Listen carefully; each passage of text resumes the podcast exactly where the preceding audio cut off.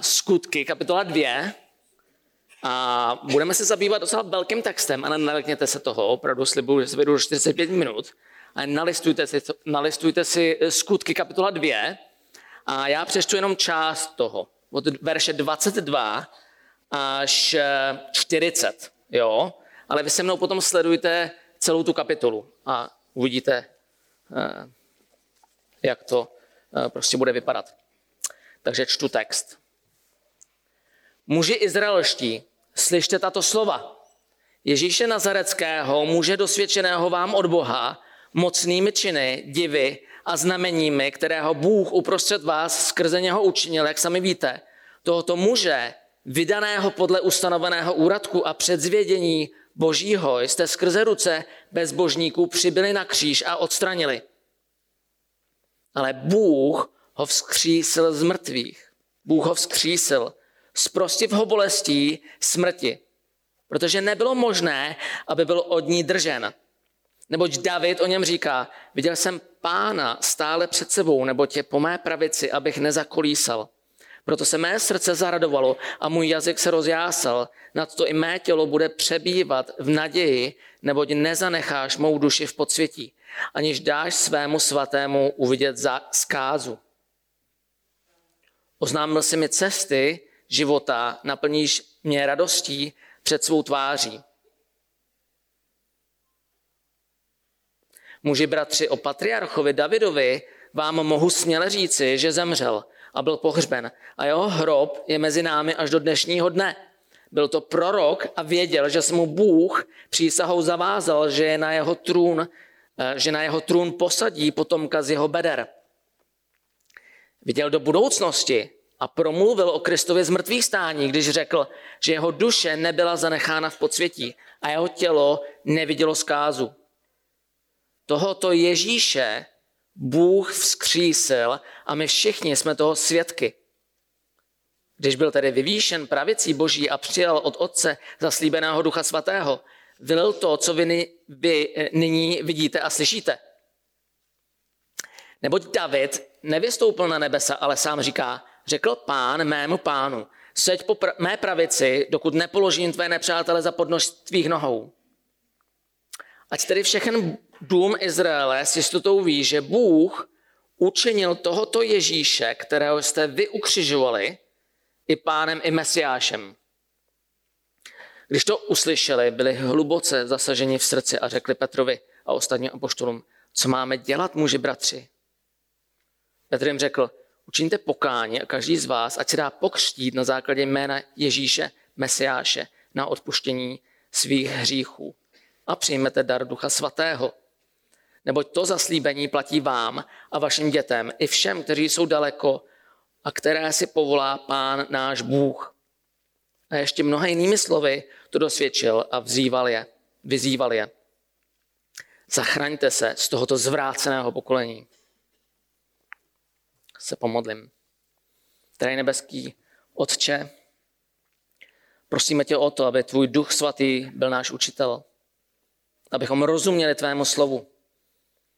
Dej nám, prosím tě, srdce, které radostně přijme tvoje slovo a posilni nás k tomu a poslušně uvést ve skutek všechno, co je tvoje vůle.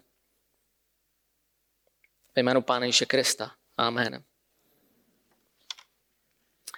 Je fascinující, že můžeme i dnes poslouchat kázání apoštola Petra. Jako by nám to bylo zaznamenané třeba na nějaký pásce nebo na videu. Dneska lidi sledují videa a to jsou úplný hlouposti. Jako doslova, nechci být obscený, ale doslova, když se někdo prdne, tak má 100 000 prostě vzhlédnutí na YouTube. A my tady máme zaznamenané kázání apoštola Petra, když kázal v den, kdy uvěřilo 3000 lidí a to byl počátek církve. Není to úžasný? Já sice nejsem Paul Washer, ale není vůbec to samo o sobě úžasný, že se budeme dívat tady do toho textu a že pochopíme, co tehdy apoštol Petr kázal a jak to kázal. Jako i to samo o sobě stačí. I kdyby to bylo ve stylu apoštola Pavla kázáno. Bůh nám to zachoval pro poučení. Můžeme ho číst a poučit se v době, kdy se kážou různá evangelia. Jo, v uvozovkách samozřejmě. A každý tvrdí, že tohleto, nebo to jeho, nebo to tamto, to je taky správný a je to taky dobrý a je to taky pravda. Není to tak dlouho, co za mnou přišli jeho věsti, určitě to znáte. Každý to zažil, že jo. A já jsem šel rovnou k věci a říkám, já si uvědomuji, že jsem hříšník, tak mi prosím vás řekněte, jak jako já hříšník můžu být ospravedlněný před svatým Bohem. Abych potom následně měl volnou cestu do Božího království. Já chci jako žít na věky věků. A oni mi řekli, abych to zkrátil, prostě skutky. Úplně jasně mi řekli skutky. Tak já jsem jim to raději ještě jednou zopakoval a říkám, opravdu je takhle, tak jak jste mi to říkali, rozumím tomu správně a oni mi to potvrdili. A tak jsem vzal Bibli a ukázal jim Bibli, že skutky nemají moc mě ospravedlnit z hříchu. A oni na to, no my jsme nevěděli, že čtete Bibli. Kdyby jsme věděli, že čtete Bibli, tak bychom vám to vysvětlili jinak. Fakt si nedělám srandu. My žijeme v době, kdy dokonce i jeden člověk zvěstuje někomu prostě dvě odlišní evangelia. Jako jo, podle toho, jestli čteš Bibli nebo nečteš Bibli. Pak tu máme v uvozovkách evangelia, třeba evangelium prosperity, že jo? Věř v Ježíše a budeš zdravý a bohatý. Nebo rituální evangelium. To je strašně oblíbený. Stačí se projít nějakým náboženským obřadem, nějakým rituálem, nějakou svátostí a to mi zajistí cestu k Bohu. A tyhle náboženský rituály nebo svátosti jsou potom jakoby tím mechanismem té spásy. To je samozřejmě falešný koncept, ale je to atraktivní. A je to takový, jako, já si myslím, že ten důvod třeba je, že to je takový čitelný a svým způsobem jako jednoduchý. Jak si zajistit místo v nebi, že jo? Stačí se zúčastnit nějakých stanovených rituálů a všechno by mělo nakonec dobře dopadnout. Ta tíha jako tí osobní zodpovědnosti není tak zdrcující, že tu zodpovědnost z části přijímá ten, kdo vám jako zprostředkovává ty rituály a vlastně jakoby garantuje ten pozitivní výsledek. A sválně si poznáte, odkud vítr fouká teďko. To je určitý hnutí, který říká asi něco takhle, jo. To nejdůležitější, o co musíme usilovat všichni, a to je prostě, s tím všechno stojí a padá, je jednota. A všechno ostatní se to musí podřídit. Toleruj všechno, jenom nikdy neříkej, že někdo něčemu věří špatně. Nebo že někdo vykládá Bibli špatně. Protože to by mohlo narušit tu jednotu. A to je ten cíl. Dál tu máme humanistický evangelium, kde cílem je šťastný člověk. To hlásá, že je potřeba odložit všechno, co brání lidskému štěstí. Pokud to stojí v cestě lidem za dosažení toho, co je z jejich pohledu dobrý, tak je to potřeba se toho zbavit. I kdyby to mělo být třeba učení Ježíše Krista. Nebo třeba New Age evangelium. Věř, čemu chceš, vždyť si vlastně sám sobě Bohem. Slyšeli jste to určitě. Nebo evangelium relativistů. Už tady bylo zmíněno, jak to vlastně vypadá. Cokoliv je pravda pro tebe, je prostě pravda. Cokoliv je realita ve tvém vnitřním světě představ a myšlenkových procesů, tak to je ta pravá realita. Neexistuje žádná obecně platná pravda, jo, žádná definitivně stanovená, Bohem stanovená realita. Proto je pravda, že Ježíš vstal z mrtvých, když tomu ty věříš. Ale pro toho, kdo tomu nevěří, tak je zase pravda, že Ježíš nevstal z mrtvých. Obojí je pravda, protože pravdu si utváří každý sám v sobě ve svém vnitřním světě představ a myšlenkových procesů. Setkali jste se s něčím takovým někdy? Slyšeli jste to někdy? Nebo Není to třeba dokonce ve vaší církvi nějakým způsobem? Ono to není tak lehký vždycky rozpoznat. Mnohokrát je to takový jako nepřehledný mišmaš. A často se to projevuje jako docela nenápadně. Hlavně v církvi. Tyhle filozofie na nás vytváří tlak a chtějí formovat naše myšlení. Církev mnohým věcem už podlehla. My se ale musíme bránit tomu tlaku a odolat pokušení se tady těm věcem přizpůsobit. A Bůh nás chrání právě tím, a nejenom samozřejmě, ale i nám zjevuje samozřejmě pravdu evangelia a zjevuje nám Krista tím, ale taky nás chrání právě tím, že nám zjevil pravdu evangelia, že nám ji zachoval v písemné formě. Tyhle a stovky dalších výmyslů můžeme porovnat a poměřit právě s tím, co kázal apoštol Petr. Samozřejmě v kontextu dalších textů písma. V něm nám Bůh zjevuje pravdu evangelia. Ještě než se podíváme na samotný Petrovo kázání, tak se podíváme, co jeho kázání předcházelo, aby jsme měli ten kontext. Jak určitě víte, tak na apoštoli v Jeruzalémě byl o letnicích seslán Duch Svatý. A o tom čteme na začátku 2. kapitoly, dívejte se se mnou. Tato událost byla doprovázena 3 úkazy. Sváně, jestli je znáte, jo?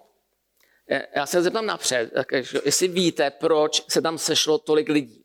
Že tam nakonec 3000 uvěřilo, takže tam muselo být asi, že neuvěřili asi úplně všichni, tak tam bylo určitě víc jak 3000 lidí. Víte, jak se tam ocitli? Co? Byl svátek, no. Ale tam byl specifický důvod, že oni se sešli jakoby tam, kde byly ty apoštolové.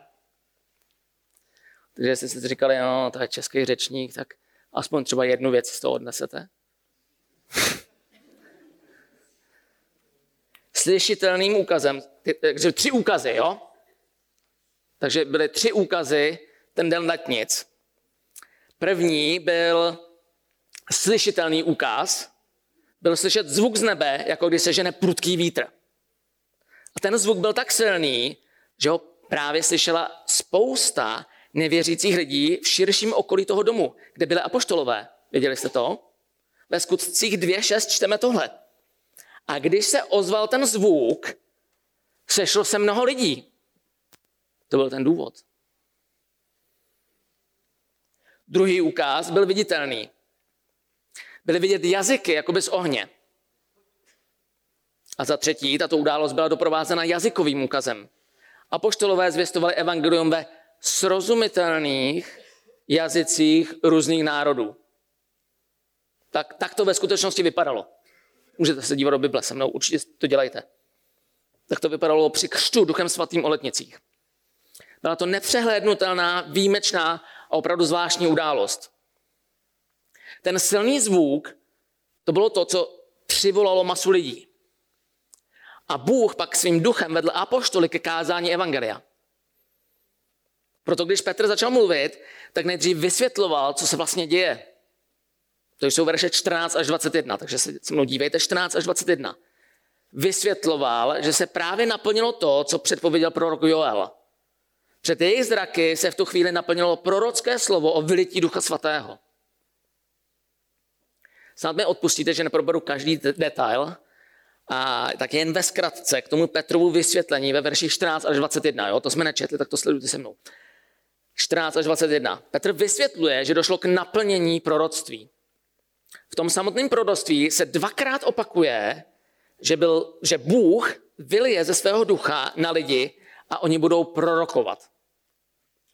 To jsou verše 16 až 18. Otázka tedy je, co budou prorokovat?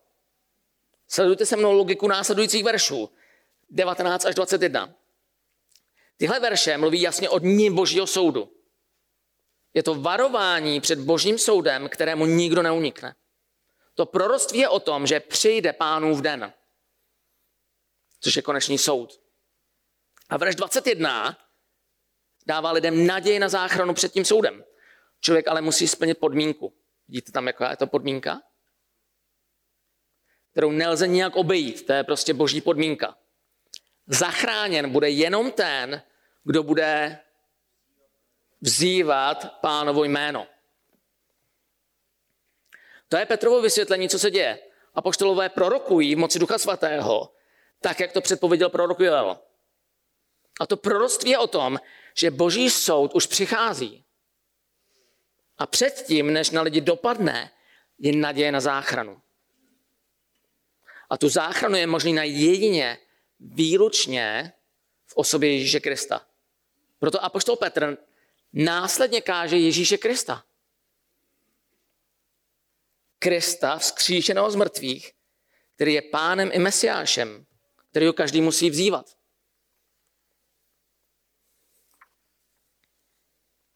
Pokud člověk záchranu hledá kdekoliv jinde, a nebo ji nehledá vůbec, nebo se spoléhá na cokoliv jiného, na nějaký myšmaš Kristus plus další prostředky spásy, tak neobstojí v den soudu. Záchrana je možná jedině v Kristu. Proto je centrem Petrova kázání osoba Ježíše Krista.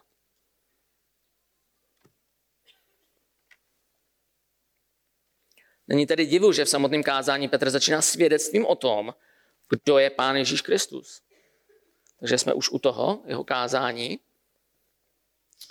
No a je to proto, protože on, Kristus, je ten, jehož jméno musí každý člověk vzývat, jinak nemá naději na záchranu. Bůh ustanovil podmínky záchrany. Člověk si nemůže vymyslet své vlastní podmínky a čekat, že Bůh se vzdá podmínek, který on ustanovil a přijme ty lidský výmysly. Člověk musí přistoupit na podmínky, které ustanovil Bůh, jinak nemá naději na záchranu.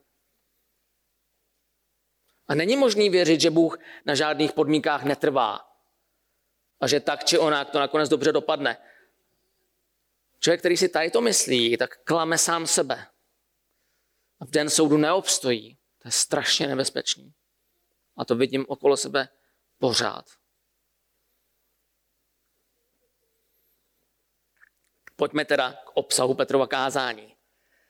Sledujte se mnou verše 22 a 23. 22 a 23.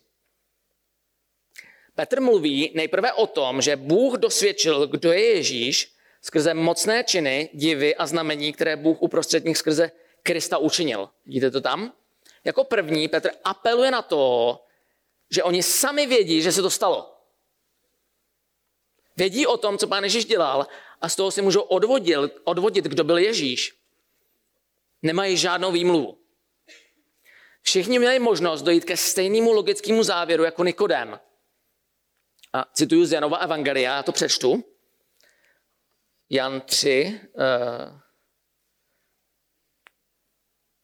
Mezi farizeji byl člověk jménem Nikodem, přední muž mezi Židy. Jsou to verše 1 až 2, jestli se nepletu. Mezi farizeji byl člověk jménem Nikodem, přední muž mezi Židy. Ten přišel k Ježíšovi v noci a řekl mu, poslouchejte, rabi, víme, že jsi přišel od Boha jako učitel. Neboť nikdo nemůže činit to znamení, ta znamení, která činíš ty, není-li s ním Bůh. Takže jak můžou Petrovi posluchači ospravedlnit, že z Krista skrze ruce bezbožníků přibyli na kříž a odstranili? Vidíte tu logiku? Proč chtěli odstranit někoho, koho jim naprosto evidentně poslal Bůh? A dosvědčil to tím, co Pán Ježíš dělal. Prostě každý měl tu možnost dojít úplně ke stejnému logickému závěru a viděl to na vlastní oči, tak jako Nikodem. Teda ty posluchači tenkrát, jo, samozřejmě. Takže Petr jako první ukazuje na to, kdo byl Ježíš. A hned posluchače usvědčuje z hroznýho nejhoršího hříchu. Tím je touha odstranit Pána Ježíše, kterýho jim Bůh poslal. A s tím je Petr konfrontuje jako první. Kdo byl Ježíš a že ho chtěli odstranit. Že ho odstranili. To je strašný hřích. I my musíme pamatovat na to, že jedna z prvních důležitých věcí při zvěstování evangelia je dovést posluchače k pochopení, kdo je Pán Ježíš. Když se podíváte třeba do Markova evangelia, tak dává smysl, najednou jako to perfektně jako zapadá do všeho. A proč ten Marek tak obsáhle se zabývá tím, co Pán Ježíš dělal a provokuje tím neustále jednu zásadní otázku. Kdo si ty myslíš, že je Pán Ježíš? Stejně tak se ptal Pán Ježíš svých učedníků. Za koho mne pokládáte vy? Určitě znáte z těch evangelií. Pochopení a víra v to, kdo je Pán Ježíš, je jedním z prvních kroků víry. Tak na to pamatujte. Při zvěstování evangelia. To druhé je, že Petr svědčí o Kristově vzkříšení z mrtvých. To jsou verše 24 až 32. 24 až 32. Petr to dosvědčuje dvěma způsoby. Za A z písma, konkrétně, že o Kristově vzkříšení z mrtvých prorokal už kdo? Král David. Vidíte to tam? A za B tvrdí, že toho byl sám svědkem. A nejenom on, ale spousta dalších lidí, kteří tam byli okolo něj. Že to můžou taky dosvědčit. Takže jako druhý Petr káže Kristovo vzkříšení z mrtvých. A dosvědčuje to dvěma způsobama. Z písma a svědectvím očitých svědků. A za třetí apoštol Petr káže o Kristově vyvýšení. To jsou verše 33 až 35. A hned posluchače už po druhé usvědčuje z hříchu. To je verš 36. Kristovo vyvýšení znamená, že tento Ježíš, kterého Petr káže, je svrchovaným pánem. I Mesiášem. Mesiášem, který přišel lidi zachránit. To říká Petr ve verši 36. Cituji. Bůh učinil toho Ježíše, kterého jste vy ukřižovali, to je to usvědčení z hříchu, kterého jste vy ukřižovali i pánem, i mesiášem. To slovo mesiáš znamená Bohem pomazaný. To je jako, že jedná se o taky pomazání, kterým byli králové v Izraeli zmocňováni k vládnutí, jo? Aby vláda byla v pravomoci skutečný jako od Boha. No a ten nejhorší hřích je v tom, že ačkoliv Bůh Krista ustanovil tímto mesiášem, tímto pomazaným evidentně od Boha mesiáše, a v Kristově případě to znamená taky svrchovaným králem nad celou, nejenom jako nad Izraelí, ale nad celým nebem i zemí. Takže nad každým člověkem, nad každým z vás, tak oni se vzepřeli Boží vůli, odmítli ho a dokonce ho zabili. Udělali všechno proto, aby ho odstranili. A z toho je usvědčil Petr hned na začátku. A znovu to opakuje. Ukazuje to na podstatu lidského hříchu. Člověk si chce vládnout sám a i kdyby přišel samotný Bůh a chtěl lidem vládnout, tak udělají všechno proto, aby ho odstranili. Hřích je v podstatě válka člověka s Bohem o to, kdo bude vládnout. Samozřejmě to není jakoby dokonalá definice, jo? Ale určitě to je součástí toho, že hřích je vlastně válka člověka s Bohem o to, kdo bude vládnout. Petr posluchače konfrontoval s tím, že Ježíš je pánem i mesiášem. To znamená, že je to on, kdo nad nimi má královat. Ale oni se proti téhle boží vůli vzbouřili a dokonce toho božího krále zabili. A teď si představte, že Bůh je tak dobrý, tak milostivý, že navzdory tomu našel pro člověka řešení. Bůh poslal svého syna taky jako zachránce. Nikdo nemůže vyhrát válku proti Bohu o to, kdo bude vládnout. Pán Ježíš zvítězil dokonce nad smrtí. Chápete? On vstal z mrtvých, on zvítězil nad smrtí. Tak jak si smrtelný člověk může myslet, že nad někým takovým zvítězí? Jako lidi nezvládají ani svoje vlastní děti. Jako jo. A oni si myslejí, že prostě zvítězí nad někým, kdo je prostě věčný král, kterou ustanovil Bůh a vstal z mrtvých a zvítězil nad smrtí. A oni jako, jo, já se s ním jako nějak prostě pošpásuju a nějak to dobře dopadne. Jako.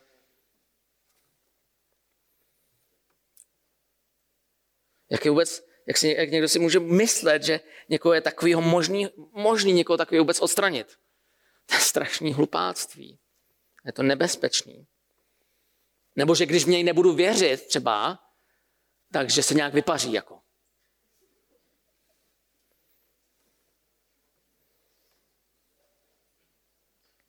Každý bude nakonec přiveden pod vládu Ježíše Krista. Každý. Buď se mu dobrovolně vydáš a budeš ho vzývat jako svého zachránce a pána, nebo z tebe udělá podnož svých nohou. A to připomínal apoštol Petr svým posluchačům. To je ve verších 34 až 35.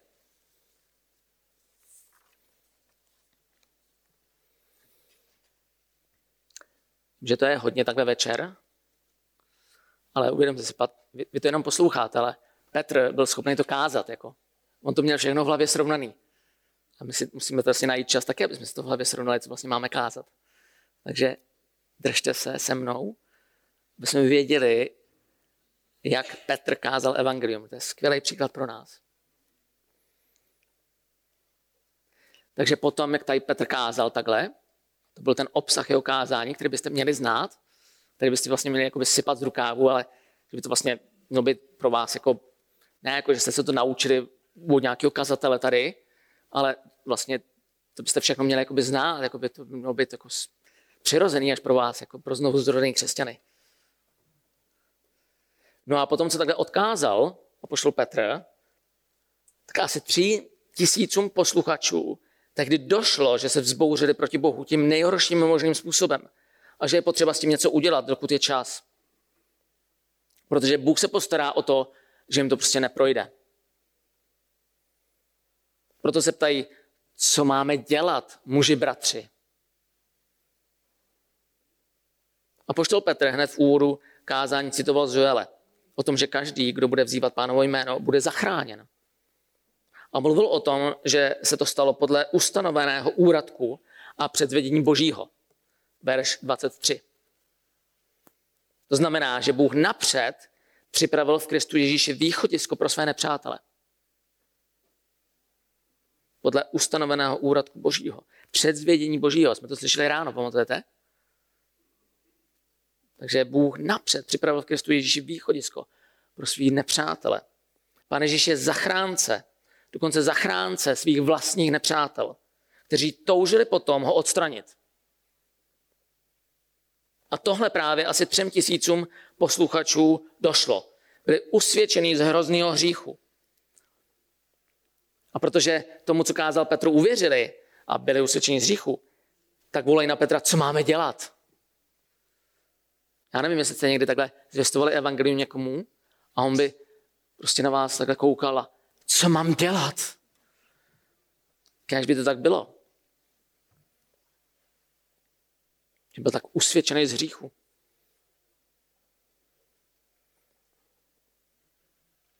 Na to jim Petr odpovídá takto. Cituji verše 38 až 40. Petr jim řekl, učiňte pokání a každý z vás, ať se dá pokřtít na základě jména Ježíše Mesiáše na odpuštění svých hříchů a přijmete dar Ducha Svatého. Neboť to zaslíbení platí vám a vašim dětem i všem, kteří jsou daleko a které si povolá Pán náš Bůh. A ještě mnoha jinými slovy to dosvědčil a vzýval je. Zachraňte se z tohoto zvráceného pokolení. To, co jim Petr tady řekl, nebyl návod, jak dojít spásy. Někdo tak slyšíme dneska, že na konci evangelizačního kázání zazní něco, co vypadá jako návod, jak dojít spásy. Když bude po mně opakovat tuhletu modlitbu, tak dojdeš spásy. Budeš mít dokonce jistotu spásy. Nebo jste možná někdy viděli při nějaké evangelizaci na konci rozdávat karty rozhodnutí. Jsem jednu vytisknul, nakonec jsem ji nepřines. Je to hrozný. Jako tam odškrtneš něco a jsi spasenej. Petr žádný karty nepoužíval. Ani nesliboval, že odříkat nějakou modlitbu někomu něco zajistí. Petr kázal. A kázal o tom, že je potřeba se zachránit. A ten zachránce je Pán Ježíš Kristus. Kristus byl centrem jeho kázání. A to, co následovalo, byla odpověď lidem, kteří evidentně uvěřili tomu, co Petr kázal. A proto byli usvědčeni z hříchu.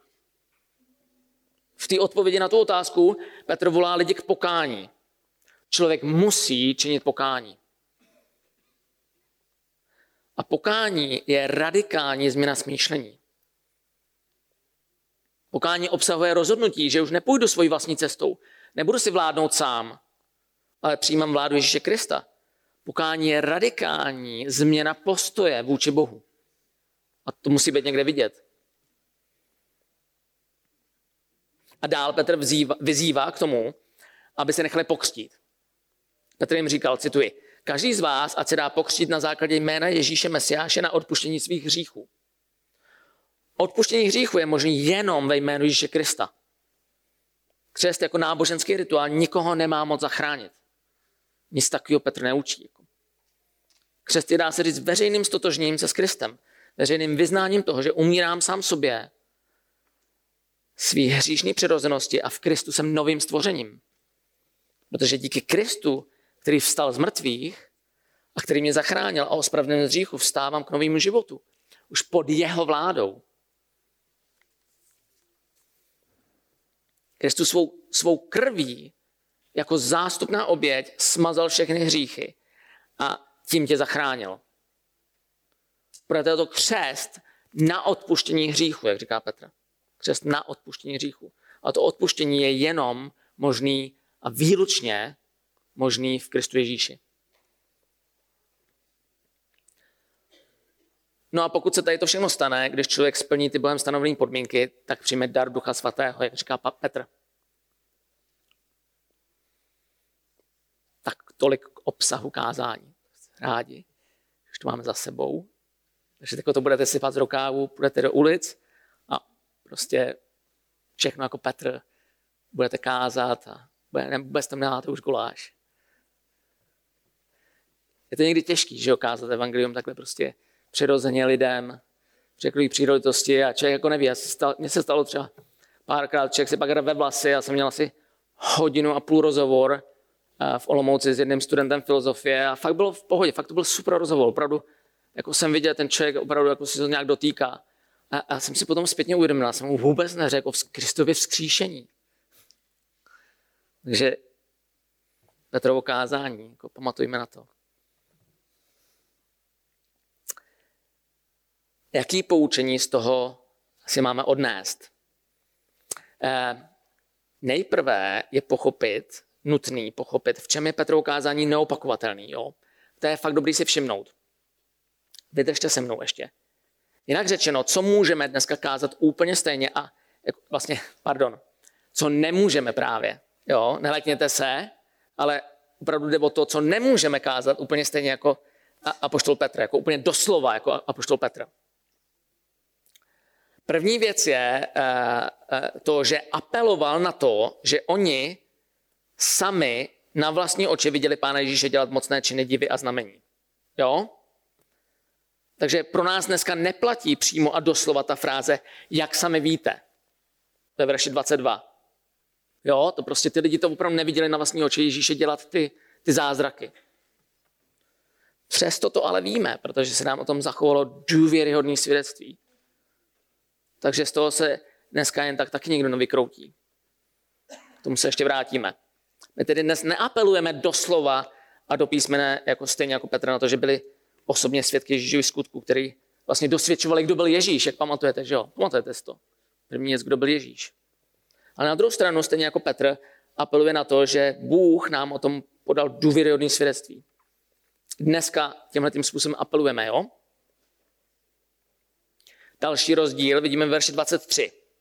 Petr osobně a přímo usvědčuje posluchače, že to byli oni, kdo ho s pomocí Římanů přibyli na kříž a odstranili ho.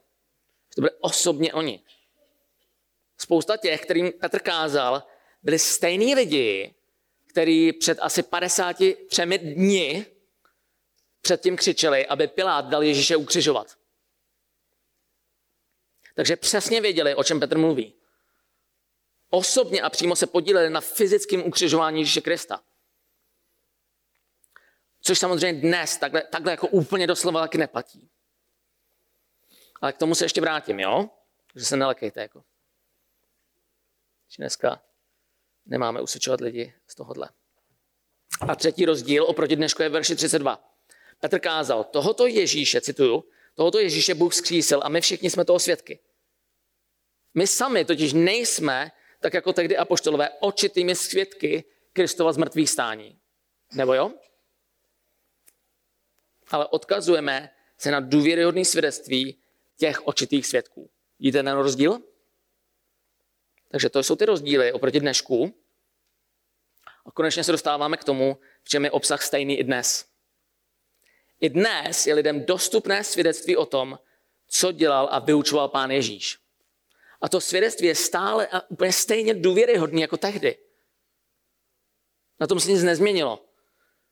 A stejně tak to platí o svědectví o Kristově smrtvých stání samozřejmě. To je úplně stejný. To svědectví se nám zachovalo v písemné formě. Máme 4 evangelia plus další materiály. To svědectví je pozbírané do jednoho knižního svazku, říkáme tomu Nový zákon. A je to pořád důvěryhodné svědectví očitých svědků. Ten, kdo zvěstuje dneska evangelium, tak je určitě dobrý, aby měl jasno v tom, proč je tu důvěryhodné svědectví. I když jsme to neviděli na vlastní oči a měli bychom být schopni to lidem vysvětlit. Byli byste schopni to lidem vysvětlit? Určitě jako není hřích si ověřit, jestli je něco důvěryhodný nebo není. Že jo? Jako tenhle ten svět je plný podvodníků a podvodů, nebo jak na začátku jsem říkal, různých takových názorů. Bůh se ale postaral o to, aby lidem bylo to důvěryhodné svědectví dostupné i dnes. Takže nemají výmluvu. Nemůžou to jen tak smést ze stolu. Jako. Prověřit ano. To je rozumný. Ale když to jen tak někdo smete ze stolu, tak to už o něčem vypovídá. Vidíte ten rozdíl? Takže my bychom měli být připraveni lidem vysvětlit, proč je tu důvěryhodné svědectví. A pokud s tím nesouhlasí, tak se ptát, kde berou tu jistotu, že to není pravda. Jo, když s váma někdo nesouhlasí, tak se ho s vámi zeptejte. Rovnou do očí řekni, kde bereš tu jistotu, že to není pravda. Co by si třeba řekl Bohu, kdyby se tě zeptal v den soudu, kdyby opravdu byl Bůh, řekl, jo, se bavíte s nevěřícím, kdyby byl Bůh a byl den soudu, co by si řekl Bohu, kdyby se tě zeptal, proč si to svědectví odmítnul? Jestli bys to dokázal nějak dobře obhájit. Jestli to máš nějak objektivně podložený, nebo prostě ty důkazy nechceš jen tak vidět. Prostě tě nezajímají z nějakého důvodu. A pak je otázka, z jakého důvodu tě vlastně ani nezajímají. Ano, lidi nechtějí to svědectví přijmout, protože nechtějí přijmout Krista jako svého pána a zachránce. Ale to je realita, s kterou se setkáváme prostě strašně moc. A přesto by každý křesťan měl být v rámci zvěstování evangelia schopný a připravený vysvětlit, proč je to důvěryhodné svědectví. A to říkám z toho důvodu, protože i apoštol Petr se odvolával na důvěryhodné svědectví. Rozumíte? I apoštol Petr se odvolával na důvěryhodné svědectví. On sám apeloval na důkazy, že to, co mluví, je pravda. To důvěryhodné svědectví vypovídá o tom, kdo je Pán Ježíš. A bez pochopení a víry v to, kdo je ve skutečnosti Pán Ježíš, se nikdo nehne. Teď k tomu, že dnes se lidé, kterým kážeme evangelium, osobně a přímo nepodíleli na fyzickém ukřižování Krista. Jo? Takže to je pravda a je potřeba to brát na zřetel. Jenže podstata lidského hříchu zůstává pořád stejná. Podstata lidského hříchu je pořád stejná. Lidi neustále upírají Kristu jeho právo nad nimi vládnout. Proto lidi nevěří v Ježíše Krista a udělají všechno pro to, aby ho odstranili. To je pořád stejný. Lidi dneska v srdci touží potom, aby Ježíš Kristus byl mrtvý. I kdyby měli 1000 důkazů, tak prostě nechtějí ani slyšet o tom, že vstal z mrtvých. A jim to k smíchu. Proto když zvěstujete Krista,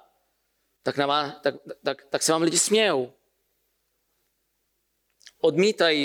Odmítají vás, nebo některý na vás vrče jako psi. Taky jste to někdy zažili? To tak jako vypadá, jako, že skoro jako na vás brče jako psi.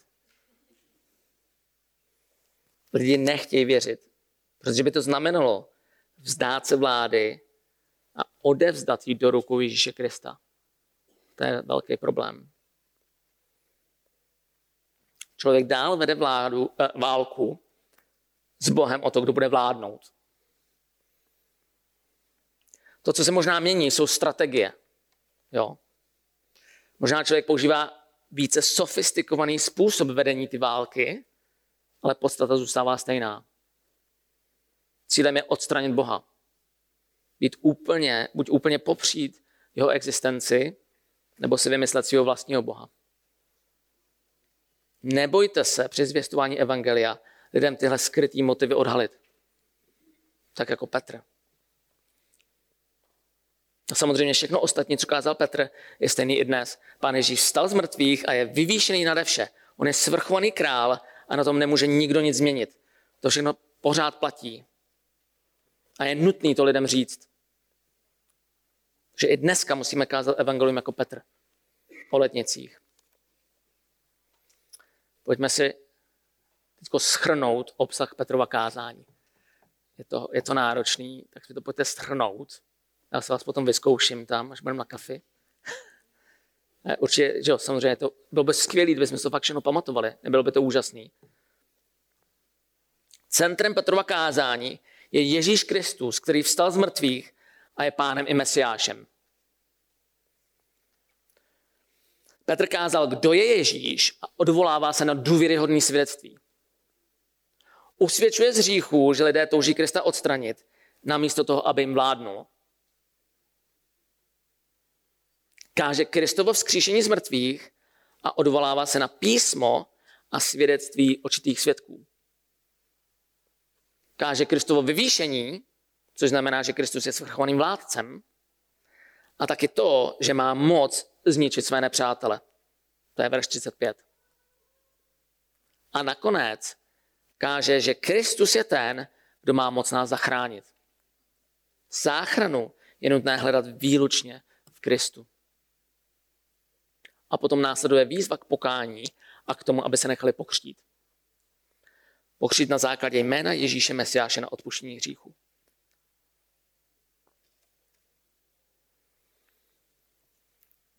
Prosím vás, nepodlehněte pokušení zvěstovat lidem nějaký jiný evangelium než to, který kázal apoštol Petr. Neminimalizujte evangelium na nějakou frázi, která může být ve výsledku zavádějící.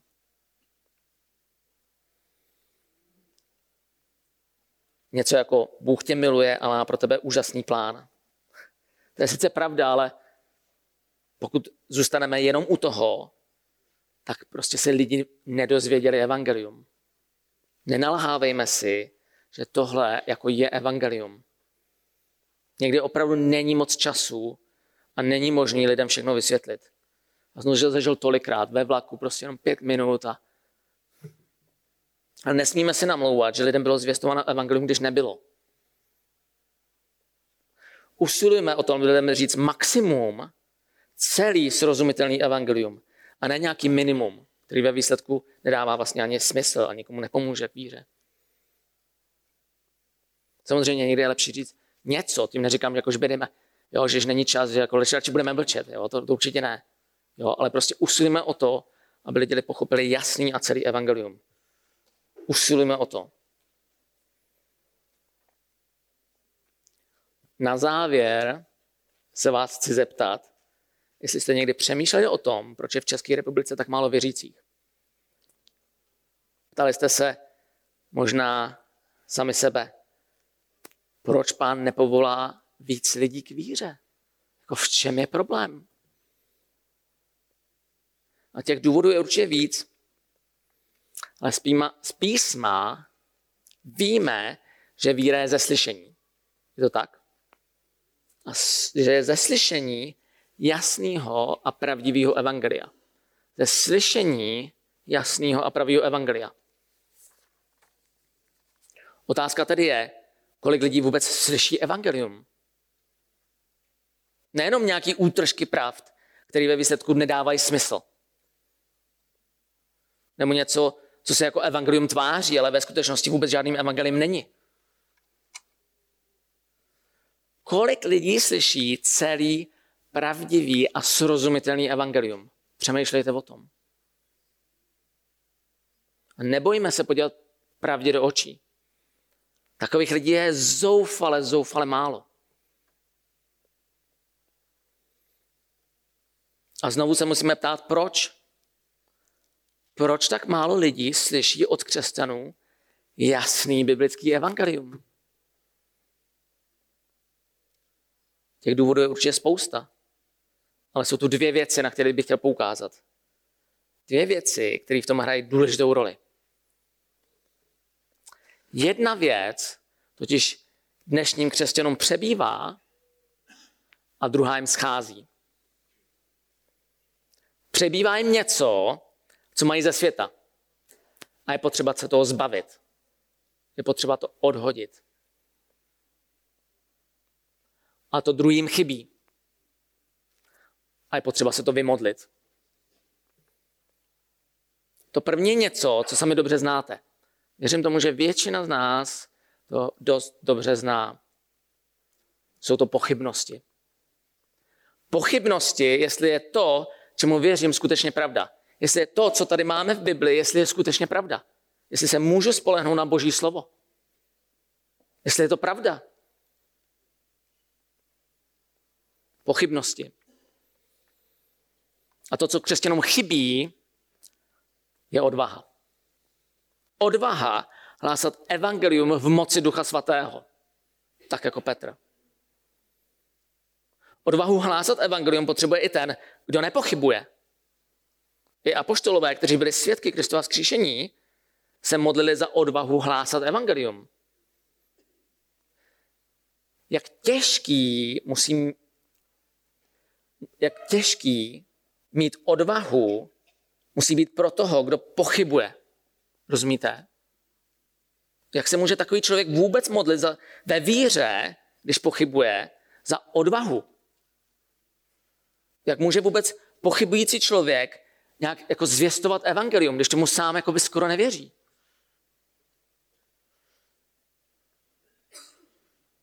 Tak jako by napůl, že říká, možná to je pravda, tak kdo ví jako. A pak jako máš odvahu jít kázat evangelium. Nepochybujte. Proto nepochybujte. Upevněte se ve víře a modlete se za odvahu. Nenechte svoji víru, svoje smýšlení formovat filozofii dnešní doby. Prázdnou filozofii a prázdným náboženstvím. To vždycky, ty věci vždycky působí pochybnosti a berou moc pravdě evangelia. Nepodlehněte tlaku, který na vás doléhá ze všech stran. Dokonce i v církvi. Bohužel je to dokonce i v církvi. Ten tlak. Vzpomeňte si na odvahu a rozhodnost apoštola Petra a na to, jak kázal. Už jsem opravdu na konci, ale dovolím se ještě jednu ilustraci. Já jsem hrozně rád evangelizuji jako opravdu přímo z očí do očí s lidma a jako tak, jako, nevím, jak bych to řekl, na férovku. A hodně rád chodím do ulic a dřív jsem to dělal opravdu hodně. Teďko se věnuju jako spoustu dalším věcím, ale dělám to dál. A hrozně rád a vlastně mi to i chybí.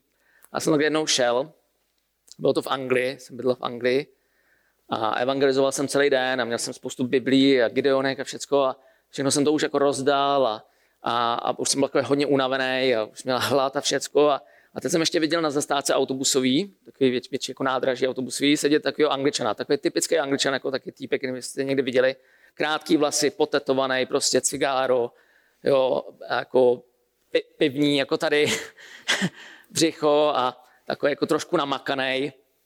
A já jsem si říkal, musíš ještě zvystovat evangelium, podívej se na něj.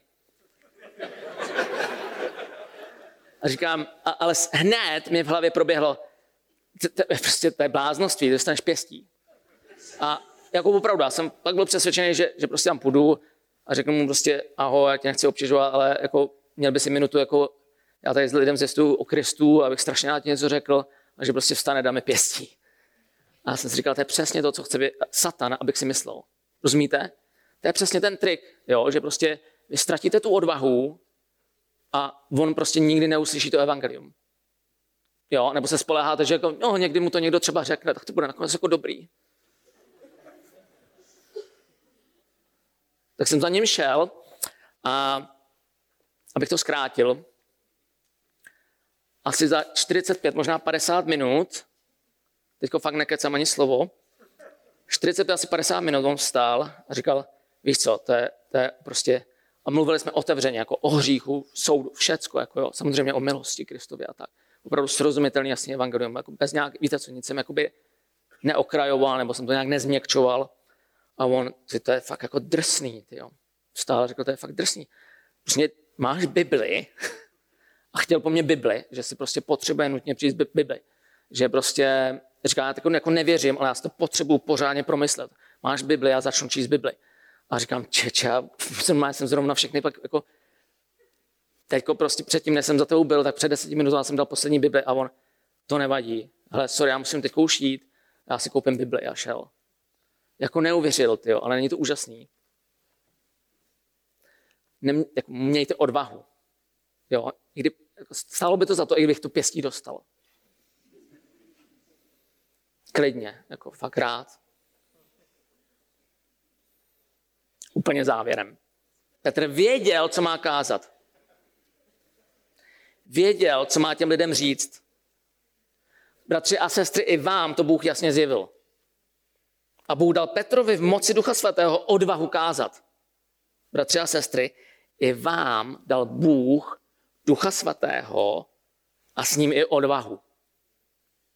Buďte odvážní a kažte evangelium Ježíše Krista. Se pomodlím. Drahý nebeský Otče, chraň nás, prosím tě, od pokušení se přizpůsobit tomuto světu. Chraň nás od pochybností a posilni nás k tomu, abychom zachovávali pravdu evangelia a měli odvahu kázat Kristovo evangelium se vší smělostí. Ve jménu Ježíše Krista. Amen. Kéž je to všechno k jeho slávě.